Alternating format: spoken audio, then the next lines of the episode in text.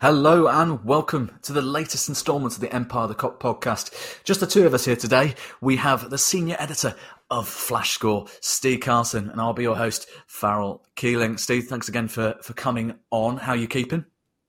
Yeah, not too well. It's uh, you know Liverpool have, have, have turned a corner it seems, and it's brilliant. You know, I was I was a bit worried after you know the Rangers game, and a bit of an easy, a bit of an easy game for us, I would say. Um, and then City's a big event, and you know, coming up against West Ham, I was thinking it's a bit different from them too. It's not a big event, they're not pushovers. Going to be a bit of a difficult one, but you know, see Liverpool win. It was, uh, it was great. What have you made of it?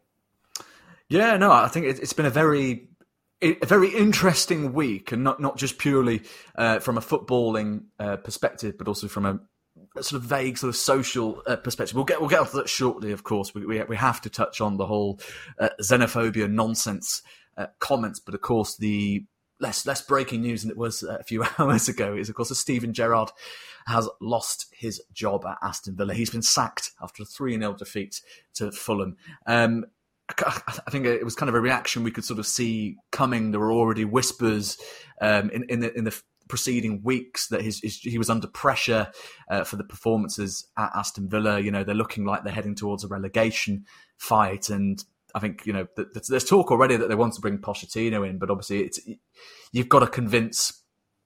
You've got to be careful, sort of how you convince a manager in that situation because they've got quality there, but it's it's a it's a tough job. Um, I just wanted to sort of pick your mind on it because when, when we sort of when Gerrard sort of first took the job, there was a great deal of I suppose expectation surrounding it. You know, he, brought the title back um, to Rangers in, in, quite sort of difficult sort of circumstances.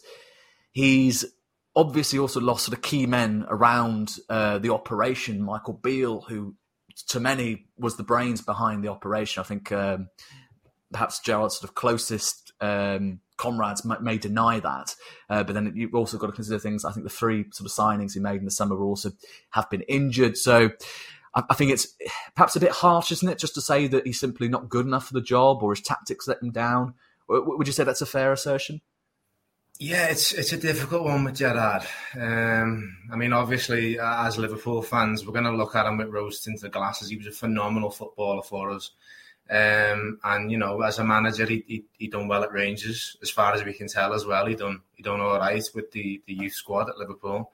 Um, but he's you know he's he's not had a good time at Aston Villa, and you know I think I think a big part of it is whether whether it's his fault or whether it's just been the boards uh, at both clubs. He doesn't seem to have been able to completely invest himself in either project at Rangers or Aston Villa. He found more success at Rangers, of course, but obviously that's a massive club in Scotland. He's going to get more resources. At Aston Villa, the players that he brought in, it's not been a success clearly he didn't really buy into the whole idea of Aston Villa. I don't know whether Gerrard looked at it and saw it as an opportunity, maybe a stepping stone for him. Uh, I'm not sure what his long term goal is. He's obviously spoke about Liverpool before, and I think you know there's, there's definitely feelings of admiration at Liverpool, but I don't know whether long term it's realistic that he could become Liverpool manager. We'll have to see how he goes. Of course, he's he's still a very young manager going forward. You know, he'll craft himself a little team. Obviously, it was it was um, great for him to get Neil Critchley, who, a bit of a surprise to be honest with you that he, he, took such a role to work effectively underneath Gerrard after going and becoming a, a, successful manager in his own right. So I think going forward, there's still a lot of promise about Gerrard as a manager, but he needs to either apply himself into a project and really grab it by the the the scruff of its neck or um, the boards that he works with need to back him a little bit more. But of course, he, he does need to prove himself uh, in the Premier League for that to happen in the Premier League. He's not going to just walk into one of the top jobs, which you know I, I, don't know what his mindset is, but obviously he was a phenomenal footballer. Um, but as a manager so far, you know, hit and miss. Um, you know, we've done a great job at Rangers, as I've said, but obviously it's not worked out at Villa, and I think it would be unfair not to pin that on Gerrard because it didn't go to plan. His signings didn't work. He didn't buy into the project, I don't think. and it's not worked. Um, but obviously, hopefully, whatever he does next, he, he you know he, he bounces back. It, it, would be good to see him succeed. Um, but I think maybe a little break might now be the idea for Gerrard because it's been quite intense since since he retired. He's been, you know, Liverpool to Rangers to to Aston Villa. I think he know could just do a little bit of time to just go away and just you know recollect himself and then maybe get stuck into a job um, like we, you know, Lampard at Everton at the minute, for example, Lampard has really grabbed that by the scruff of its neck. If we see Gerrard do that at another team of that level, uh, I think it would be brilliant uh, as Liverpool fans. But of course, um, you know, at the minute, Gerrard just needs to take some time for himself. I think. I think Klopp would agree with you there. He was speaking about uh, uh, the former Liverpool player, saying, "I hope Steven takes some time now. He's pretty much worked since he retired from playing." Former Liverpool boss Brendan Rodgers also said he was bitterly disappointed to see Steven Gerrard lose his job. Um, I, I, think I completely agree with you. I think whatever Gerrard does now, he definitely needs to take some time sort of away just to think about his next move. He can't just jump in to another job. I, I, th- I, think the temptation is going to be there to sort of go, look, look, I can I can prove myself here. This is just a blip. But I think, yeah, I think if he jumps into anything too soon, he just risks sort of repeating that sort of same result. Even even taking perhaps a smaller job in a, in a different league in Europe might might just do him the, the world of good just to get that experience. I mean, he's admitted himself, you know, part of the reason why he brought in Michael Beale, who, who's an extremely well regarded coach. I think that he's currently got QPR at the top of the championship, so you can see those credentials in action. Uh, part of the reason he brought Michael Beale in because he acknowledged, you know, he, he doesn't know anything. I think initially, I think we we saw that as as being a, a, similarity to Klopp and sort of going, look, I don't know anything, hence why I've got this expert, this expert, this expert, and this expert. Um, but I think he definitely probably could do with working on his craft a bit more, where, wherever that takes him in, in Europe. I, I, certainly hope he doesn't uh, jump at the next opportunity that comes his way, because everyone, you know, e- even after the, the Villa debacle, will want a bit of Gerrard purely because of his name um, more than anything else, perhaps. Uh, but yeah, one incident I have to say from the 3 0 loss uh, to Fulham that somewhat sticks out from a Liverpool perspective is the penalty that Michael Oliver handed out after Alexander Mitrovic struck Matty Cash on the arm with a shot inside the box. Very similar, eerily similar, some might say, uh, to the handball that wasn't given to Liverpool in the 3 2 defeat to Arsenal when Diogo Jota's cross struck Gabriel's arm even though it was in an arguably unnatural position. Two similar sort of circumstances and yet two very different results. Same referee, Michael Oliver, gave the penalty to Fulham. Um, it, it bothers me, I have to say, Steve, probably more than it should, because it's just week after week of total inconsistency in the decisions being made on the pitch. And when you're hearing reports that junior officials are scared of challenging uh, the men on the pitch, even when they're in the position of VAR, and they have a, a, you know a bird's eye view of the pitch. They can see clearly what's going on. Because let's let's be honest, you know, officials aren't on the pitch aren't going to catch everything. Um, that's just the reality, and that's fine. We accept that, but we have this technology for a reason. But you combine all those factors together, and it just it's very difficult for fans from a grassroots level to beyond to take officiating vaguely seriously when they know this is happening on a day to day basis? Yeah, I mean it's it's it's a very difficult one, I think, for, for the referees. Like, there's not a lot of people that will try and side with the referees. I don't think in in this scenario, but um, I think they just. I mean, they've had VAR for a number of years now. I think they probably should be better adapted to it. And the state of officiating in the Premier League anyway is pretty poor. Uh, I think Anthony Taylor might be the worst of the lot um, after seeing his recent performance. But yeah, you do need that consistency, like you say. But I think that I think these referees are juggling so many ideas. Like if you look at the if you listen to commentators about the football, certainly a lot of the older ones, they'll talk a lot about allowing the game to flow and the sort of they hate the game getting stopped for you know periods of, of checking things and stuff like that. And you know if the referee can play the advantage and, and so on. But at the end of the day the game's evolving. It's it's not the way it was. We've got the technology now to make sure that all the decisions get done correctly. So it's not really much of an excuse of not allowing these decisions to actually be made. Like um, in the West Ham, uh, Liverpool West Ham game, for example, um, it got pulled back for the uh, Joe Gomez's foul on, I think it was Lanzini, uh, and it was the right decision. Joe Gomez did foul him, um, but you know, if it, it, a referee that is just looking to maybe um, let the game run, we'll probably just go, ah, you know, I didn't really think and then leave it there. But you need this level of consistency, like you've pointed out, the handballs there and the handball Liverpool versus Arsenal. You know, carbon copies of each other, like you say. Why isn't the decision the same? There's definitely pitfalls in the officiating of the Premier League. I think the referees might be overthinking it. I think they might be trying to appease everybody, whereas they just need to do their job and they need to do it properly. Uh, I'm not a referee. I don't know I would crumble if I if I was in their position. But they're meant to be the best in the Premier League. So why are we seeing these mistakes? Why don't you see the same level of mistakes when we go to the Champions League and we get their referees? You know, why don't we see these errors in La Liga, Serie A? Why is it better over there, worse over here? For whatever reason, the Premier League officials are pretty poor. And in Scotland, uh, I think it's next season, um, they're bringing in VAR. Um, so we'll see how their referees uh, manage. And then I think that'll be an interesting comparison because they will be very fresh to the technology. And if they're able to appease the um, allowing the game to flow sort of archaic shout, which it's nice to see the game flow. And I, and I also hate it when the game is stopped uh, particularly when it's a goal and it's like VAR review, let's check something, and you see the players are just like stood around going, "Oh, what's going on?" You know, just to touch upon there as well, very nice through the week to see uh, Mo Salah still celebrating with Harvey Elliott while he was waiting to see if he'd scored his goal. Uh, it was nice to see that. I think that's I think that's important. At the end of the day, technology needs to be embraced because it's gonna stick around.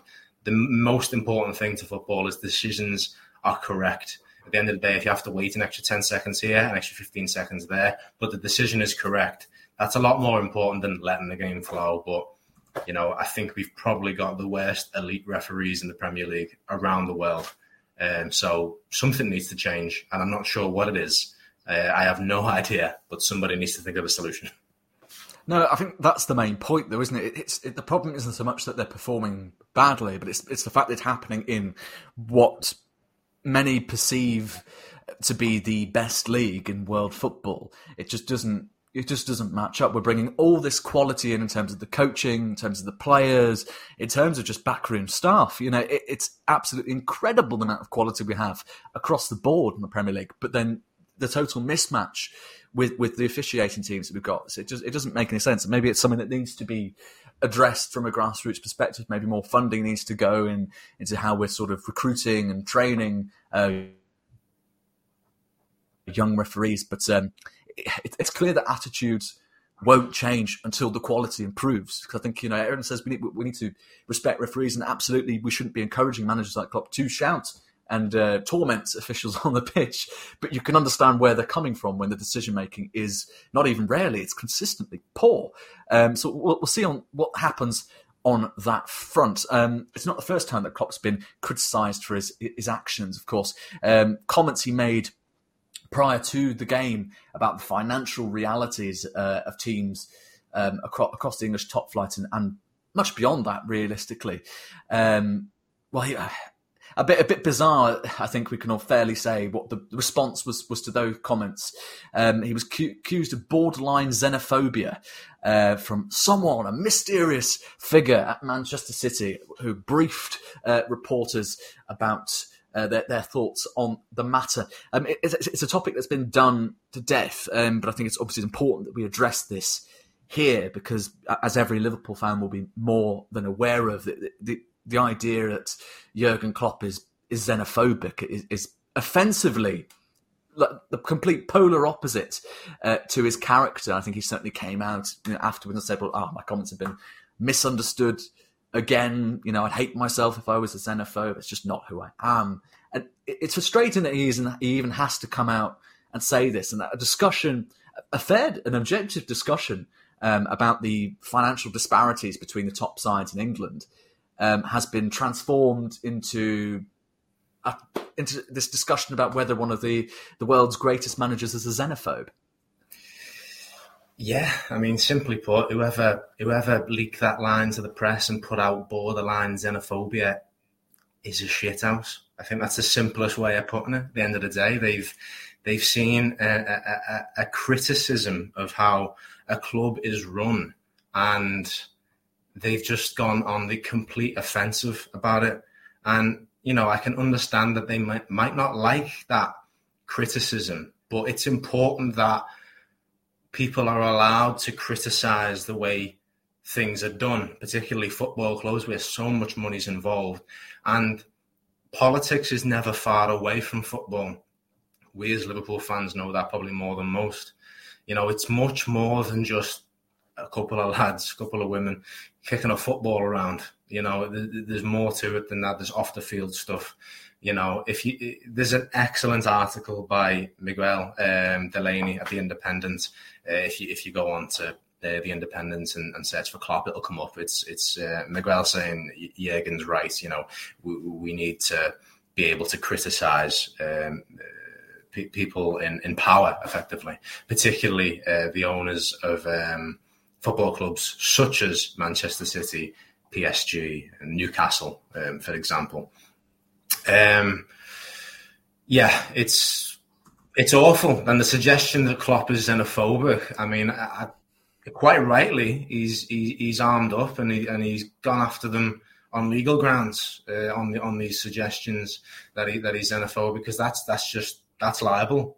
You know, they've gone after his reputation because he's criticised how they operate as a football club and you know, it's it's not far in this discussion where, you know, you end up talking about sports washing, you know, and, and, and this type of deflection is sort of in in in the bubble or, or a similar related bubble. You know, these football clubs. Um, I'm going to use I'm going to use Newcastle as an example because their manager has been quite forthright in coming out and saying that Jurgen doesn't understand what he's talking about, which I, have got a feeling he does. Um, but you know, you think about a football club owned by effectively, you know, the royal family of the Kingdom of Saudi Arabia. They can use Newcastle as as a tool.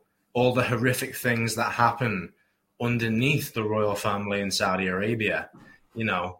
Um, and I'm not criticizing absolutely everything they do, but there are some things there that obviously um, crimes against humanity you read about it in the news, you hear uh, first person accounts. We know some of the bad things that's happening over there. Journalists go missing, journalists end up dead. There's, it's a big problem.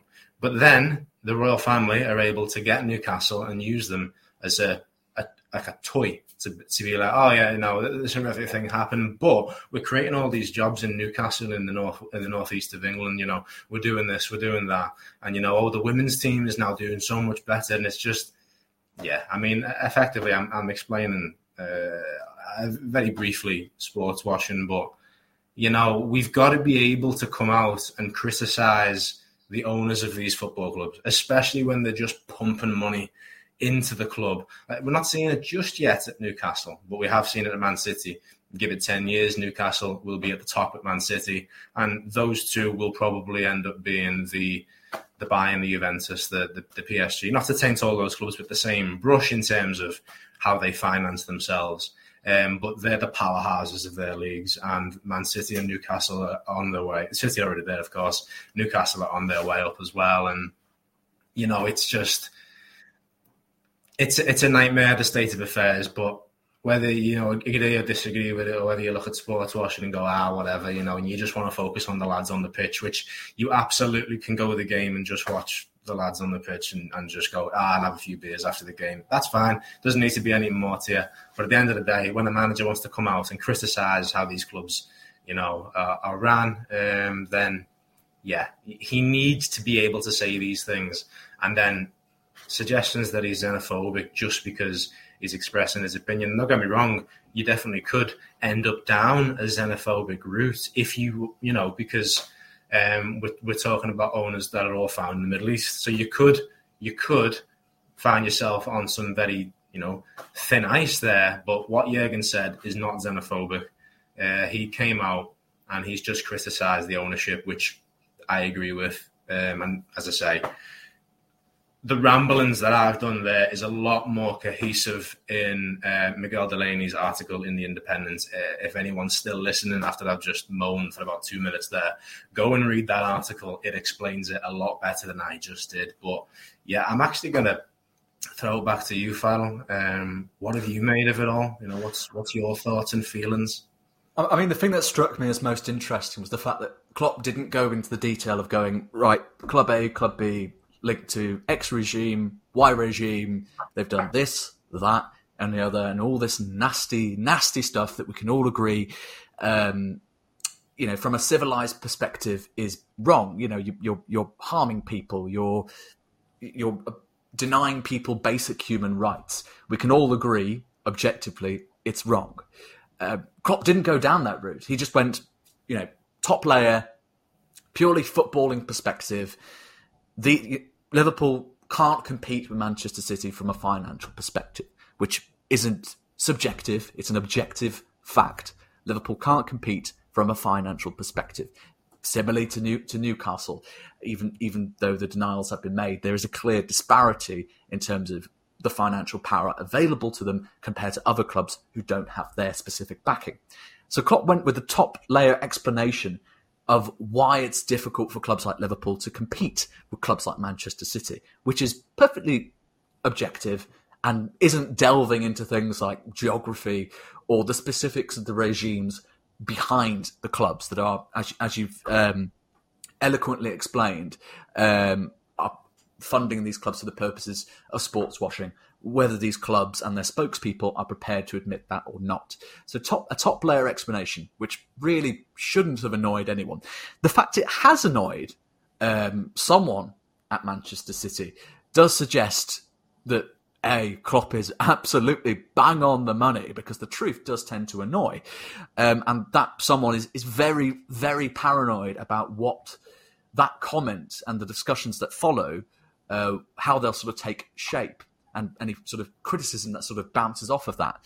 Um, I mean, as far as I'm concerned personally, I think Klopp would have been absolutely, it would have been fair game to point out these clubs are funded by X, Y, and Z. They're linked to these regimes. We know they're linked to these regimes. We know what these regimes get up to. I don't think even then that would have been xenophobic to suggest. The maddening thing is Klopp didn't go into that detail. He said, right, I'm just going to stick to a footballing perspective, and here's the reality of how the financial disparity across these clubs affects their ability to compete. Just from that angle, and just said that, and then suddenly xenophobia uh, pops up. And so, no, it, it, was it was very very Corbyn-esque, um, I have to say, in terms of the, the reaction just to something which, frankly, wasn't particularly radical uh, to say. Um, but so I, I, don't know. I think infuriated a lot of Liverpool fans, and I'm sure infuriated Jurgen's family, um, knowing him personally, knowing his belief system. Um, but you know, I think it's as you say. I'm, I'm, glad, and I think he was absolutely right to seek legal action over that because it is ultimately his character and his reputation that have come under attack for making comments that are objectively completely accurate.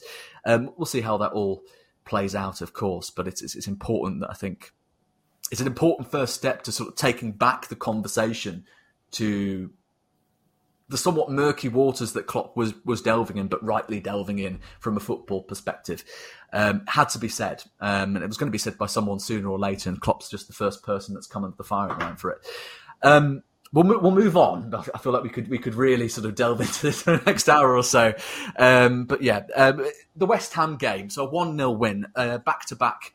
1 0 wins against Manchester City and West Ham uh, United. The first time we've done that since August, so quite a while, and hopefully a signal of intent for how we hope to end the first half of the season before the Qatar World Cup comes around. The objective is to get back into the top four. And that's certainly looking like more than a possibility with, I think it's four Premier League games remaining, I believe.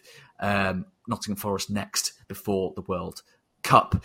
Um, Nunez and Alisson Becker starring in that 1 0 win. Um, I just want to grab your thoughts on Darwin Nunez because the, the, the talk around him, the, the the rationale around it seems to have changed quite considerably. You had those early comparisons to Erling Haaland, and then you had the suspension, and then suddenly those comparisons began to look silly through no fault of his own. I think he needed to build up the rhythm and the the games, and obviously that comes with being selected and being consistently selected.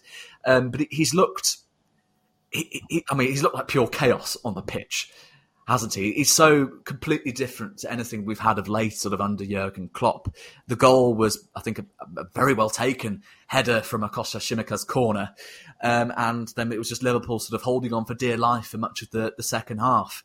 Um, what, what, what, did you make of the game and, and Nunez in particular?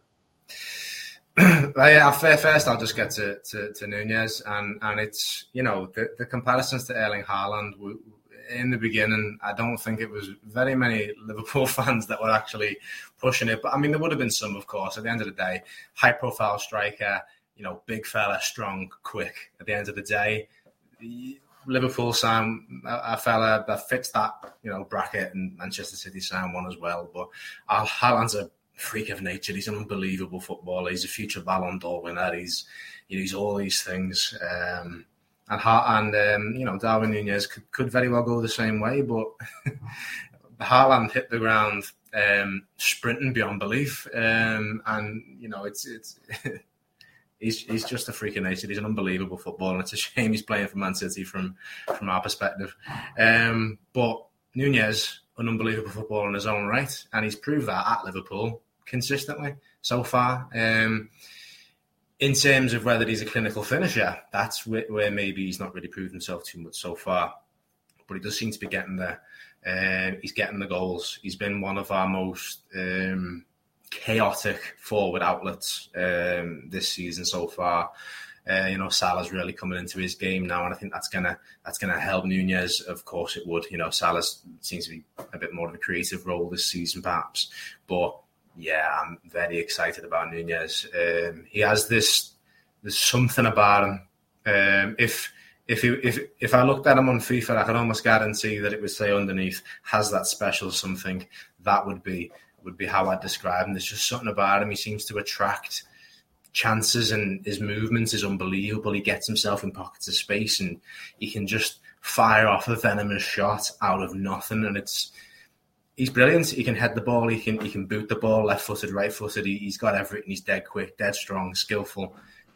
Uh, maybe maybe his head can go a little bit too much. I mean, that's probably a little bit unfair because you know we got the red card. Had he not got that red card, maybe I wouldn't feel that way. But that's that's gone now. You know, he's probably had conversations with, with Klopp and, and the team, and he seem, he does seem to be a bit more controlled now. There's, there's a couple of times in the West Ham game where he was getting stuck in and people were getting stuck into him, but there was no reaction or lash out, which we saw in the first few games where he was a bit more, you know, he, he, almost looking for a fight without actually, you know, um, starting a fight. But he always looked up for it. Um, he seems to have calmed a little bit now. Um, so very excited about Nunez no surprise at all. You can you can see it. We saw it when he when Benfica came to Anfield. He was just an absolute menace. Um, and yeah, he's he's he's the same at Liverpool. He's settled in rather quickly. Haaland, a freak of nature, looks like he's played for City for ten years. But at the end of the day, playing in front of playing uh, in front of Kevin De Bruyne will, will definitely do that. But obviously, we are talking about a man who'll probably win the Ballon d'Or in the next two years. But yeah, Liverpool, West Ham, Liverpool in that first half, Nunez was probably the the star of the show. Um, but yeah, it was it was a great performance by Liverpool in that first half. We absolutely dominated the game, and I was worried. Um, I don't know how uh, we didn't score more. Uh, Nunez smashing the post, you know that would have been an unbelievable goal. Um, but he'd already scored, you know, a lovely header from, as you say, a great cross by Costas Tsimikas who, uh, by the way, you know, continues to be probably the best backup left back in the world. Um, unbelievable uh, bit of play down that left hand side, which is nice to see because quite often it's the right hand side where we do find more creativity. Um, yeah, I mean that the second half obviously was like night and day. Uh, West Ham, uh, it seems immediately after um, the saved penalty, which they quite rightly were, were awarded after Gomez fouled Lanzini, um, they just seem to have a bit of bit more about them, bit of ten, bit of extra ten percent, bit more in the tank. They seem to want it more than Liverpool after that, and Alisson was just not allowing them to have that. Uh, he stopped everything. Obviously, Van Dijk and Gomez played very well as well, as did all the defenders uh, to keep um, a clean sheet after that. Fair play to them uh, as a team. What what a win! Um, Klopp's changes did not do Liverpool any favours whatsoever. Uh, mind you, you know, you, there's there's many reasons why that might have been the case, but I think West Ham were already just going for our throats. Um, so at the end of the day, we've we've managed to grind out a win at Anfield there, which is something that we've historically done very well.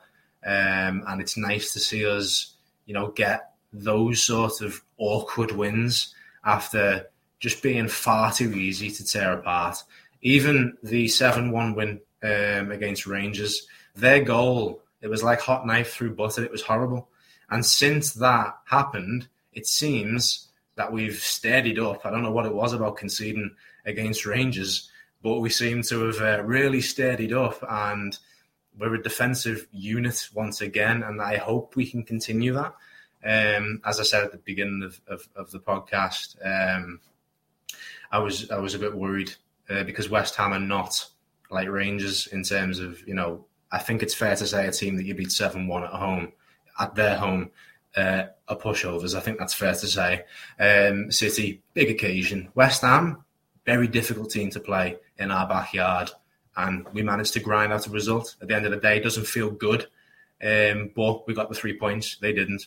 Um, march on to the next game, Nottingham Forest, get another three points, keep going, get to that World Cup break in a, in a Champions League spot, and all of a sudden, the second half of the season is a case of how high can we finish? Not Christ, are we not going to be in Europe next season? You know, so that's my take on it. Like, um, so what did you make of it, Phil? Anyway, I rambled on a bit there. Go on. no, no, no, no. It's all, all very interesting points. I, I, just wanted to quickly sort of touch on uh, Nunez again. I'm, I'm I have a feeling we're going to be very obsessed with him in the coming weeks. Um, we've got a stat here from Squawka looking at his non-penalty xG per 90 in the Premier League, and he tops the list ahead of Erling Haaland, 0.89, ahead of Haaland's 0.85, and then the drop off from then is 0.66 Bamford, all the way down to the bottom of the list.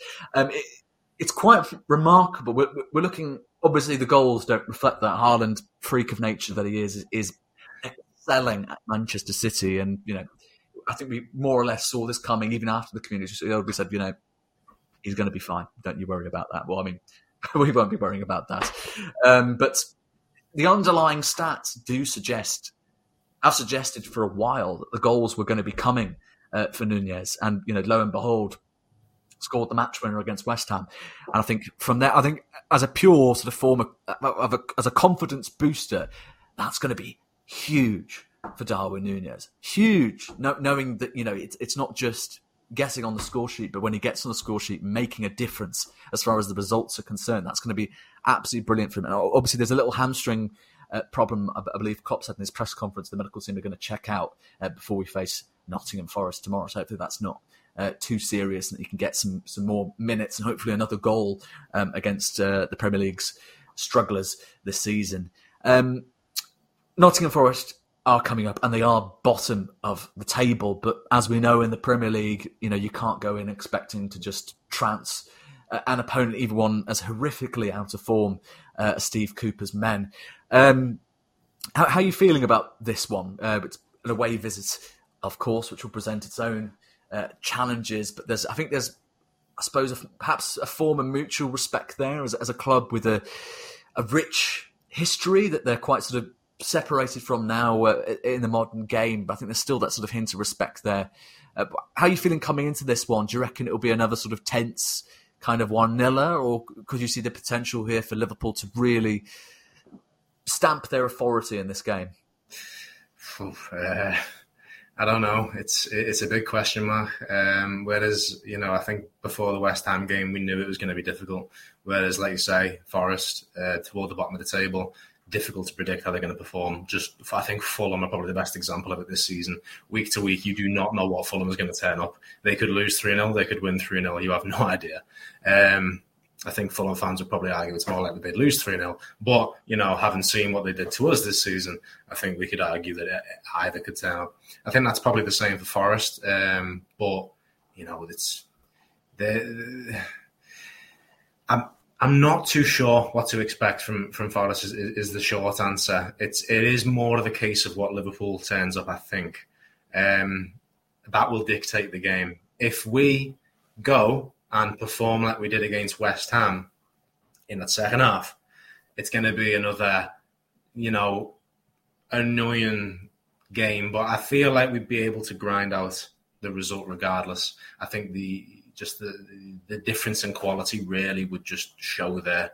Um, but if Liverpool turn up and fancy it and perform like we did in the first half against West Ham, the 90 minutes against Man City, and the second half against Rangers, um, it, it, could be quite the scoreline, I think, especially with Nunez getting a taste for goal scoring, for Salah really coming into his own uh, after having, you know, for, for his standard, a relatively quiet start of the season. Don't forget Roberto Firmino as well is is having a phenomenal season. I think I think he's already uh, equalled or exceeded his. Um, tally for goal contributions in the Premier League from last season. Not sure, exactly sure on the statistics there, but I was looking the other day, and it's, it's either very close or he's already overtaken it. It's it's it's it's one of those two. I know it's I know it's close there, but I mean that's just what a season he's having as well. There's so many players that are enjoying a good season at Liverpool. Um, we just need to come together as a unit. And for the last three games, it seems that we have, you know, getting that one 0 result against City, huge, and then getting another result similar to it against West Ham, where we held on. The fact that we held on, um, you know, because West Ham are a very good team, um, is is so valuable. Um, and I think I think we'll do well basically against Forest, a club that you rightly say, um, a lot of respect for. You know, huge history, a big club. Um, so a lot of respect to be there. I'm sure Jurgen will mention it as well um, in, in his in his match notes and, and things like that. Um, but yeah, it, it, really does matter what Liverpool turns up.